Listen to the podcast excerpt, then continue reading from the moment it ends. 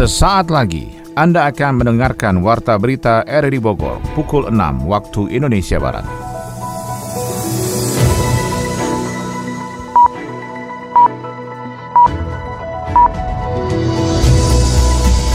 Selamat pagi dan salam jumpa.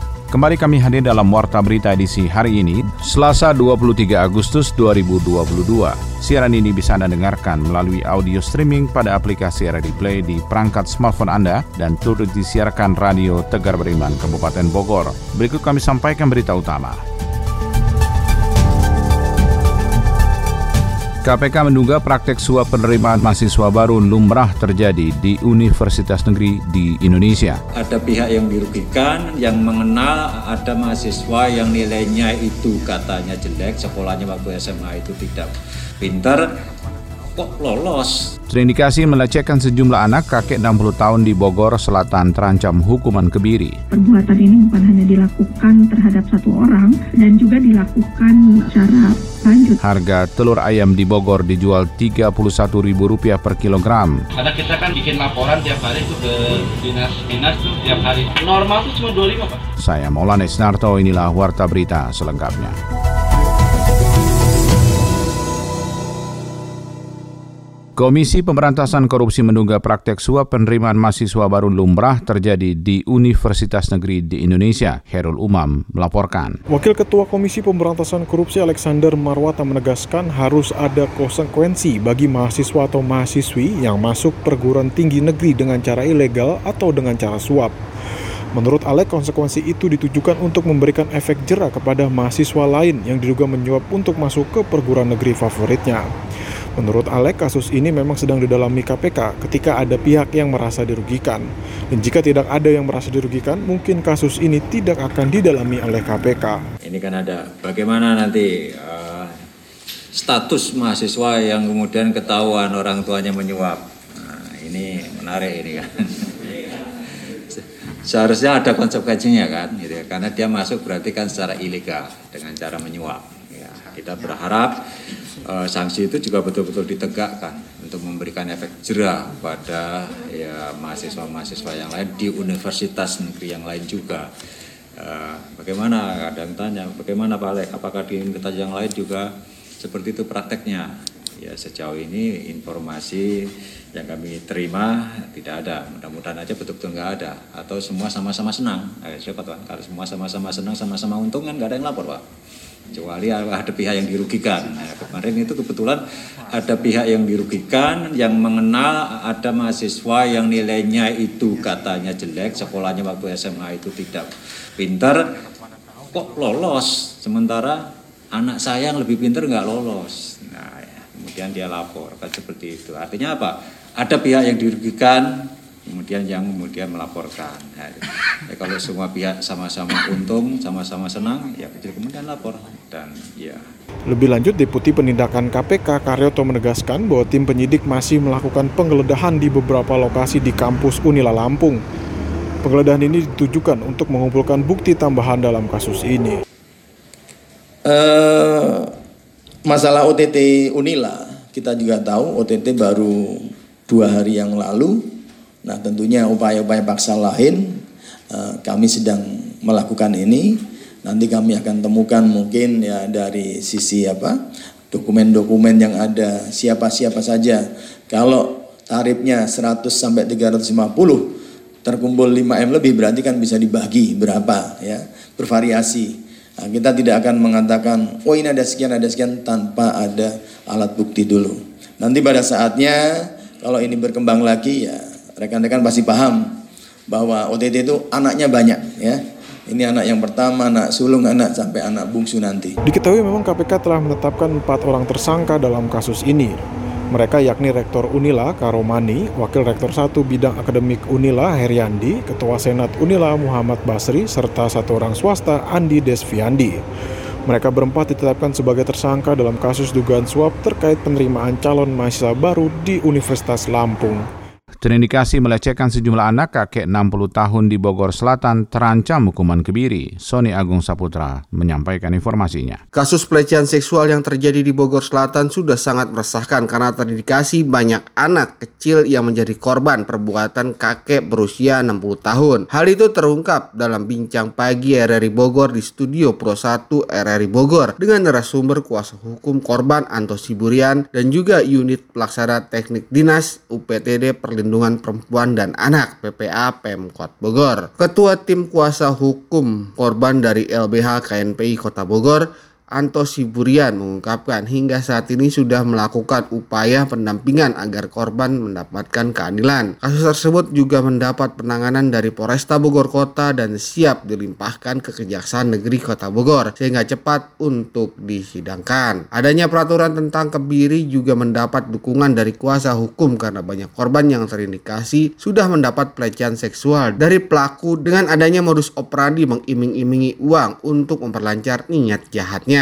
harus dikenakan terkait vonis adalah kebiri itu ya bagi kita sih sudah cukup puas lah di situ. Dan dia pun sudah menjalani hukumannya dan apa pun keputusan hakim kita ya, harus menghormati. dan juga memang kepastian hukum itu yang penting bagi kita supaya contoh kasusnya sudah ada yang terjadi Jangan sampai orang lain pun melakukan seperti itu, termasuk orang tua. Saya berpikir adalah termasuk orang tua, pengawasan dan juga penjagaan terhadap Sorry. anak tersebut. Sementara itu, tenaga ahli hukum UPTD PPA Pemkot Bogor, Iit Rahmatin, mengaku memang harus ada hukuman pemberat bagi pelaku pelecehan seksual kepada anak yang diduga sudah melakukan tindakan jahatnya kepada beberapa orang. Mereka harus mendapatkan hukuman setimpal, bahkan saat ini sudah ada dikenakan pelanggaran pasal pencabulan bulan dan kebiri sehingga majelis hakim bisa memperdalam dugaan tersebut bahkan bila perlu menghadirkan saksi-saksi yang menjadi korban pelecehan tersebut. Kalau dari tadi informasi tentang posisi kasus yang disampaikan oleh kuasa hukum terkait kasus ini, ada dua undang-undang sebenarnya yang bisa dijerat kepada pelaku yaitu Undang-Undang Nomor 35 tahun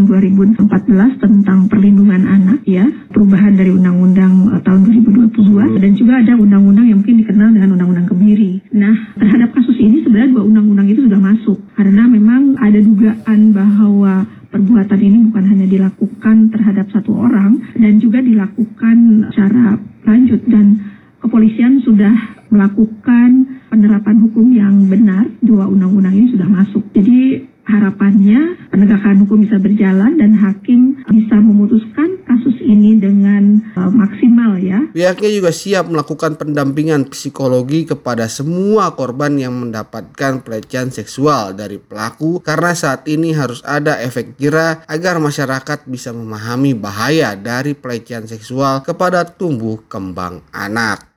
Polisi mengantongi dua nama tersangka dugaan tindak pidana korupsi kasus Bank Garansi Pasar Pelita Kota Sukabumi. Info ini akan disampaikan Adi Fajar Nugraha. Polres Sukabumi Kota telah mengantongi dua nama tersangka atas kasus dugaan tindak pidana korupsi atau tipikor Bank Garansi Pasar Pelita. Diketahui kasus itu terungkap awalnya pada saat persidangan tipu gelap Pasar Pelita pada tahun 2017 silam. Kapolres Sukabumi Kota AKBP SY Zainal Abidin menjelaskan pihaknya sudah melakukan gelar perkara untuk mempercepat proses penyidikan sebab kasus ini sudah bergulir selama lima tahun yang lalu. Kita kan sudah sampai ke tahap penyidikan, sudah dua orang, dua orang ditambah sebagai tersangka. Sudah ada dua orang. Nah, itu sampai dengan saat ini masih berproses, masih melakukan kegiatan penyidikan kita.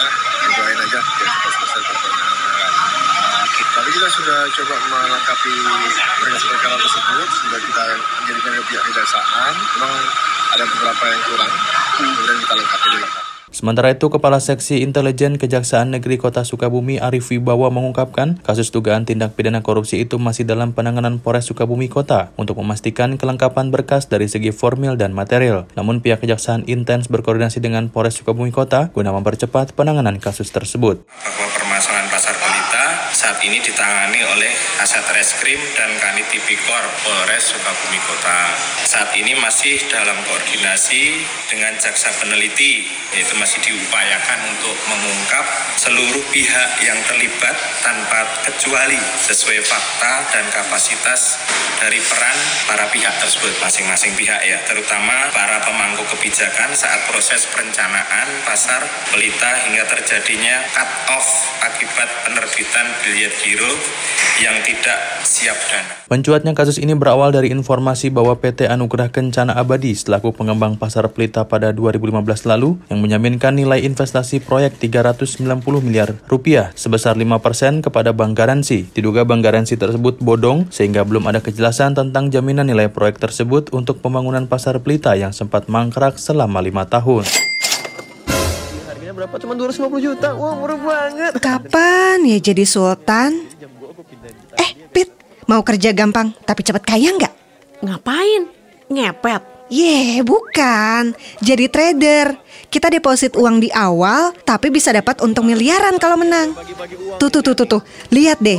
Dia ini trader. Sekarang udah jadi afiliator. Umur 25 udah bisa hidup mewah.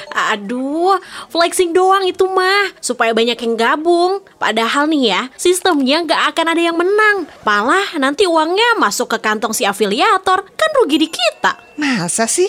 Padahal aku sempat percaya loh. Trading sih nggak masalah. Tapi harus pastiin legalitas platform tradingnya berizin Bapepti atau OJK. Harus paham juga nih soal resiko sama hasilnya. Hmm, ngeri ya. Padahal niat pengen jadi sultan malah bisa stres karena duit hilang.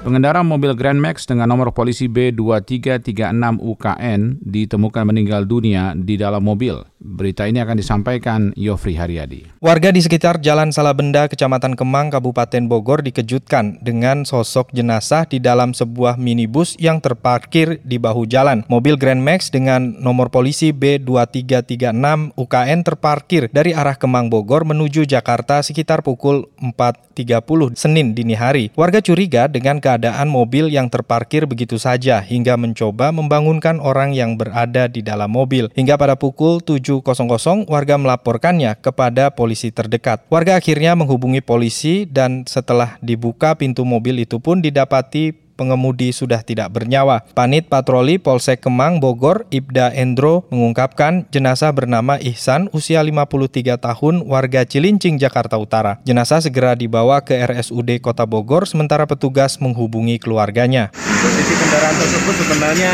sudah ada di sebelah kanan. Diketahui parkir itu kurang lebih setengah lima, mulai dari jam 4 atau setengah lima, kendaraan tersebut sudah terparkir di sebelah kanan. Sehingga warga melihat ini mobil kok ada terus di situ gitu ya. Kurang lebih jam 7 jam 8 diketemukan. Ternyata di dalam ada orangnya sudah tergeletak. Kebetulan warga melapor kami langsung mengecek ke TKP ternyata betul bahwasanya masih didalami kronologi. Di dalam kap dan daspor mobil, petugas juga menemukan obat dalam botol dan bungkus plastik obat dan resep dokter. Diduga jenazah memiliki riwayat penyakit. Selain obat, petugas juga mendapati sejumlah ikan dan sayur mayur yang masih segar yang diduga baru dibeli di pasar induk Kemang Bogor. Harga telur ayam di pasar Ciawi, Kabupaten Bogor naik sejak tiga pekan lalu dan kini dijual di level Rp31.000 per kilogramnya. Berikut informasinya bersama bersama Yofri Haryadi. Harga telur ayam di Pasar Ciawi, Kabupaten Bogor naik. Kenaikan terjadi secara berkala sejak tiga pekan lalu dari harga sebelumnya 25 hingga 27 ribu rupiah per kilogramnya kini dijual para pedagang di angka 31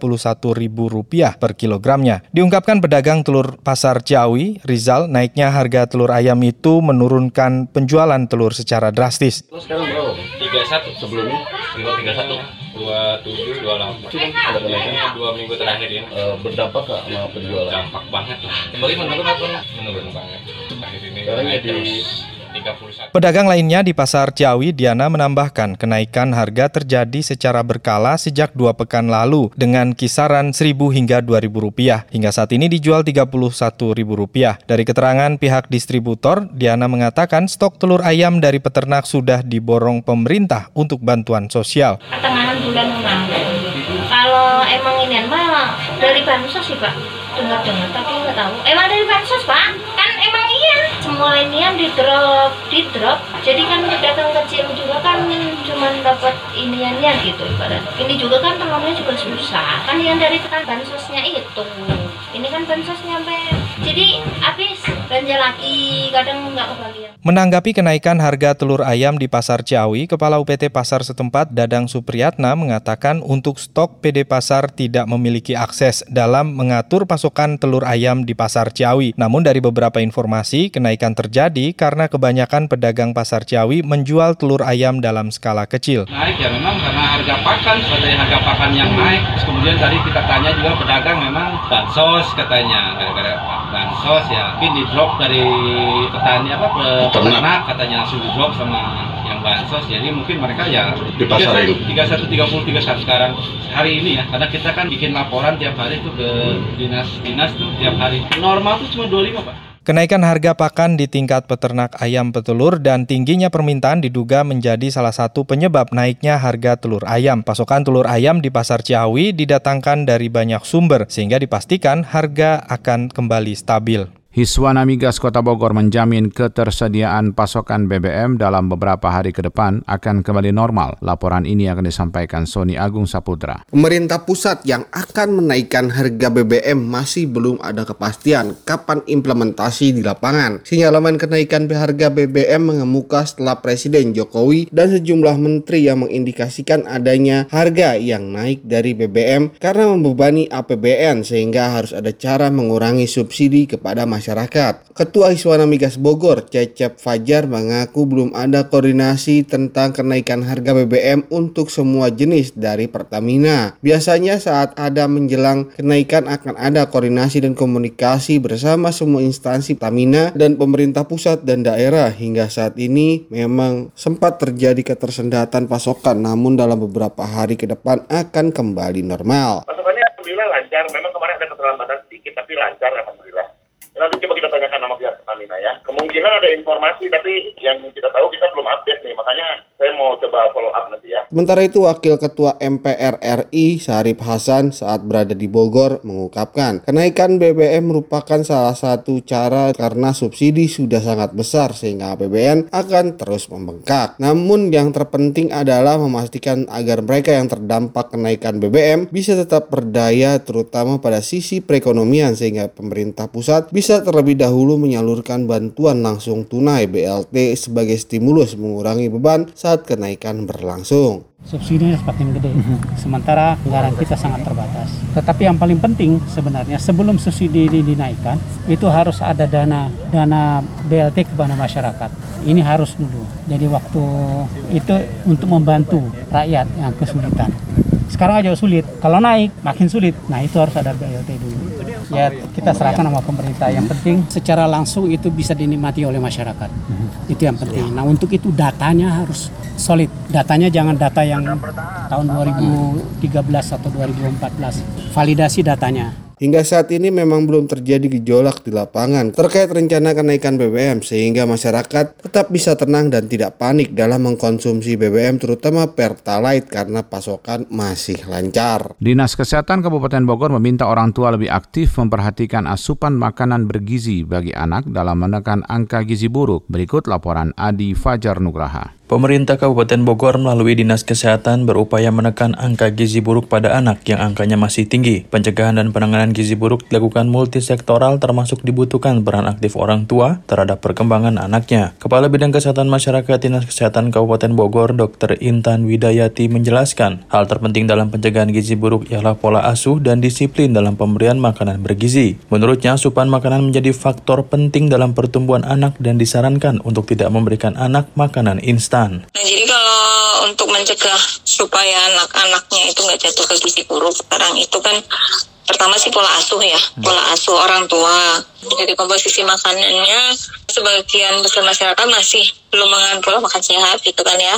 Nah, ada yang beberapa memang karena keterbatasan, ada juga karena nah, asalnya anak tidak mau. Sebenarnya kalau namanya anak kalau dibiasakan dari bayi ya dia pasti mau gitu kan, karena tidak dibiasakan seperti tak mau makan sayur, kemudian makan lauknya maunya yang instan kayak nugget, sosis gitu kan. Itu makan fast food ya. Karena memang itu yang mudah ya.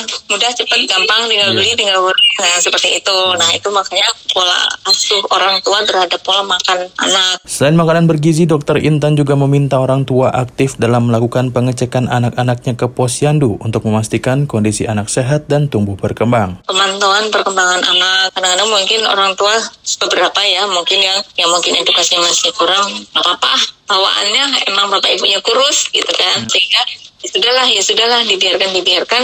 Kan kalau anak kekurangan zat gizi secara perlahan-lahan pasti akan mempengaruhi pertumbuhannya dan mempengaruhi kebiasaannya juga. Kalau pemerintah kan sudah menyediakan pemerintah baik pemerintah daerah maupun yang desa itu kan sudah menyediakan fasilitas. Namanya posyandu. Di posyandu itu kan anak diukur, ditimbang gitu kan untuk mengetahui perkembangannya. Dan juga kadang-kadang di situ juga diberikan penyuluhan. Bukan kadang-kadang sih pasti kasih diberikan penyuluhan, imunisasi, terus pemberian makanan tambahan ya. Pemerintah Kabupaten Bogor di tahun ini juga memprioritaskan penanganan stunting di 36 desa dari total 432 desa dan kelurahan yang ada di Bogor. Sebanyak 36 desa tersebut tersebar di 18 kecamatan dan sebagian besar ada di wilayah barat Kabupaten Bogor karena wilayah yang memiliki banyak kasus stunting berkaitan dengan tingkat kemiskinan yang cukup tinggi.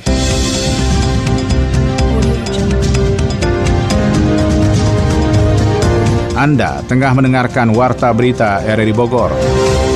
Berikut kami sampaikan info ekonomi. Harga telur ayam melambung menembus Rp34.000 per kilogram. Maskapai penerbangan diminta memberikan diskon dan melakukan efisiensi serta inovasi harga tiket agar lebih terjangkau. Kita akan ikuti info ekonomi bersama Adi Fajar Nugraha. Harga telur ayam melambung, tembus Rp30.000 per kilogram, bahkan ada yang mencapai Rp33.000 hingga Rp34.000 per kilogram. Mengapa kondisi itu bisa terjadi? Ketua Paguyuban Peternak Rakyat Nusantara Alvino Antonio mengatakan, berdasarkan informasi yang diterima, kenaikan harga telur karena tingginya permintaan untuk pengadaan bantuan sosial atau bansos. Harga dari sisi peternakan, kenaikan harga telur sudah terjadi pada pekan lalu, di mana kenaikan harga lebih dari Rp25.000 per kilogram menjadi Rp27.000 per kilogram. Meski begitu, Alvino mengatakan sebenarnya harga telur beberapa bulan belakangan ini sudah relatif naik. Faktor pendorong kenaikan harga telur beberapa bulan ini karena harga bibit ayam petelur yang tinggi. Kemudian adanya penurunan populasi ayam petelur karena sebelumnya banyak peternak yang bangkrut. Karena tingginya harga telur saat ini, diakui oleh Alvino, para peternak merasa senang karena mendapat untung lebih banyak. Namun di sisi lain, keuntungan yang didapat membebani konsumen dengan harga telur di pasar yang tinggi. Berdasarkan pantauan di sistem pemantauan pasar dan kebutuhan pokok Kementerian Perdagangan, harga telur ayam juga tercatat tinggi yakni Rp30.500 per kilogram, naik dari harga sebelumnya pada 16 Agustus lalu di level Rp30.400 per kilogram.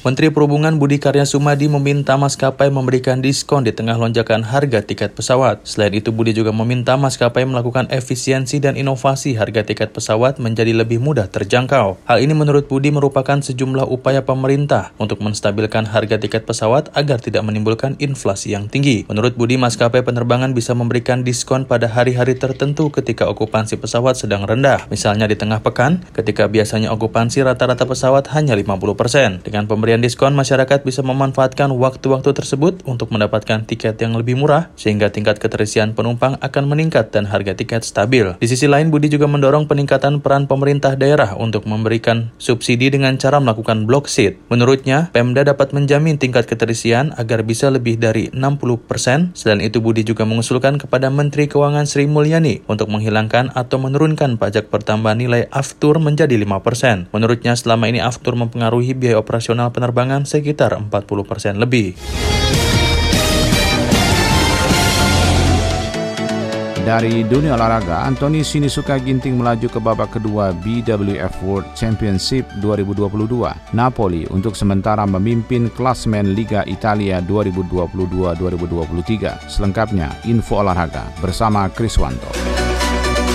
Anthony Sinisuka Ginting melaju ke babak kedua BWF World Championship 2022 alias kejuaraan dunia BWF 2022. Ginting memastikan langkahnya di babak kedua setelah menang atas tunggal putra Brazil Igor Coelho pada babak pertama atau 64 besar kejuaraan dunia 2022 di lapangan 1 Tokyo Metropolitan Gymnasium Senin pagi waktu Indonesia Barat. Namun hasil tersebut diraih Ginting dengan perjuangan karena dia dipaksa bermain 3 game oleh Coelho sebelum mengunci kemenangan. Anthony Ginting sempat kehilangan game pertama unggulan ke-6 kejuaraan dunia 2022 itu kalah 13-21 dari Quail Ho. Pada dua game berikutnya, Ginting bangkit. Dia menumbangkan tunggal putra ranking 51 dunia itu dengan skor 21-15 dan 21-12. Total waktu yang dihabiskan Anthony Ginting untuk menghentikan perlawanan Igor Quail Ho adalah 52 menit.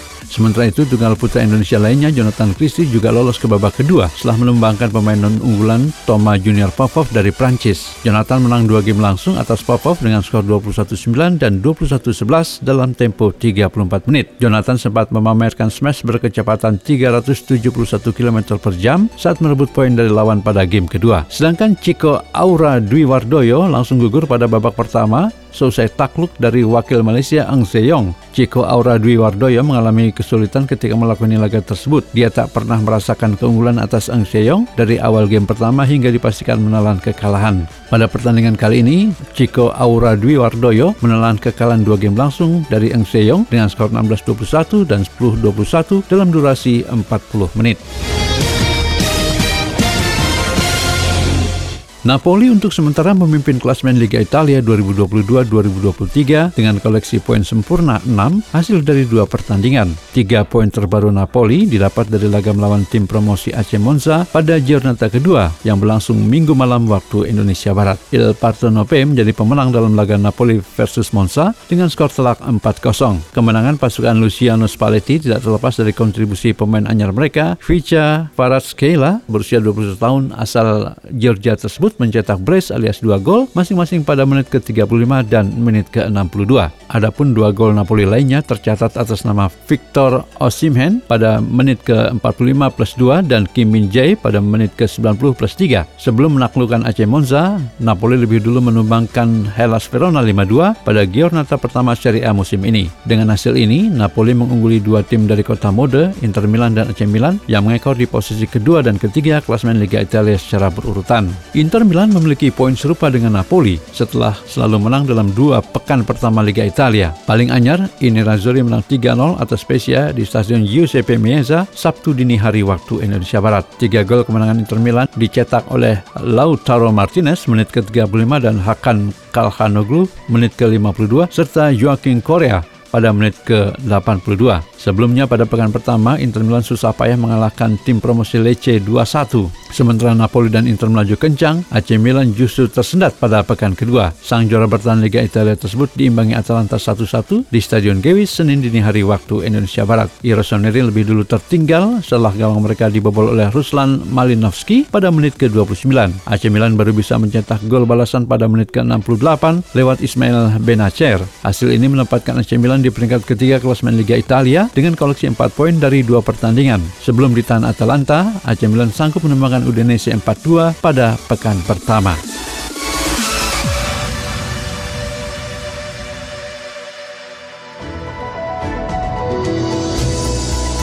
Demikian rangkaian informasi yang kami hadirkan dalam Warta Berita di edisi hari ini. Sebelum berpisah, kami kembali sampaikan berita utama. KPK menduga praktek suap penerimaan mahasiswa baru lumrah terjadi di universitas negeri di Indonesia. Terindikasi melecehkan sejumlah anak kakek 60 tahun di Bogor Selatan terancam hukuman kebiri. Harga telur ayam di Bogor dijual Rp31.000 per kilogram.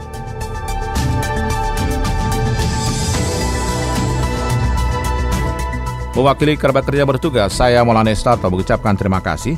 Selamat pagi.